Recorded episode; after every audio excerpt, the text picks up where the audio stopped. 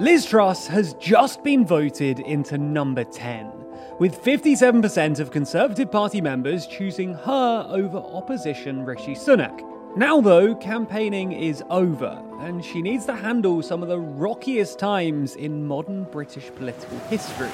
A war in Europe, an impending energy crisis, spiralling inflation, and growing unrest, even within her own party. Can she cope with all of that?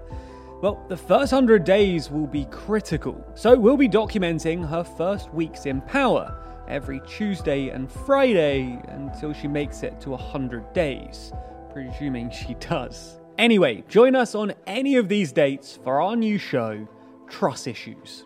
You can subscribe on YouTube right now and get the video version here, or watch ad free over on Nebula. Or if you prefer to just listen, then we're getting the audio feeds ready right now. So subscribe on YouTube to be notified when the audio versions go live.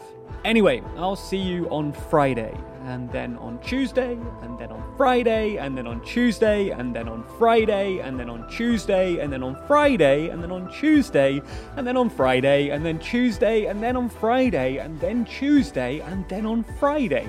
And then it will be on Tuesday before being on Friday. And then it's on Tuesday again before flipping back to Friday. And then Tuesday, and then Friday, and then Tuesday, and Friday, and Tuesday, and Friday, and Tuesday, and Friday.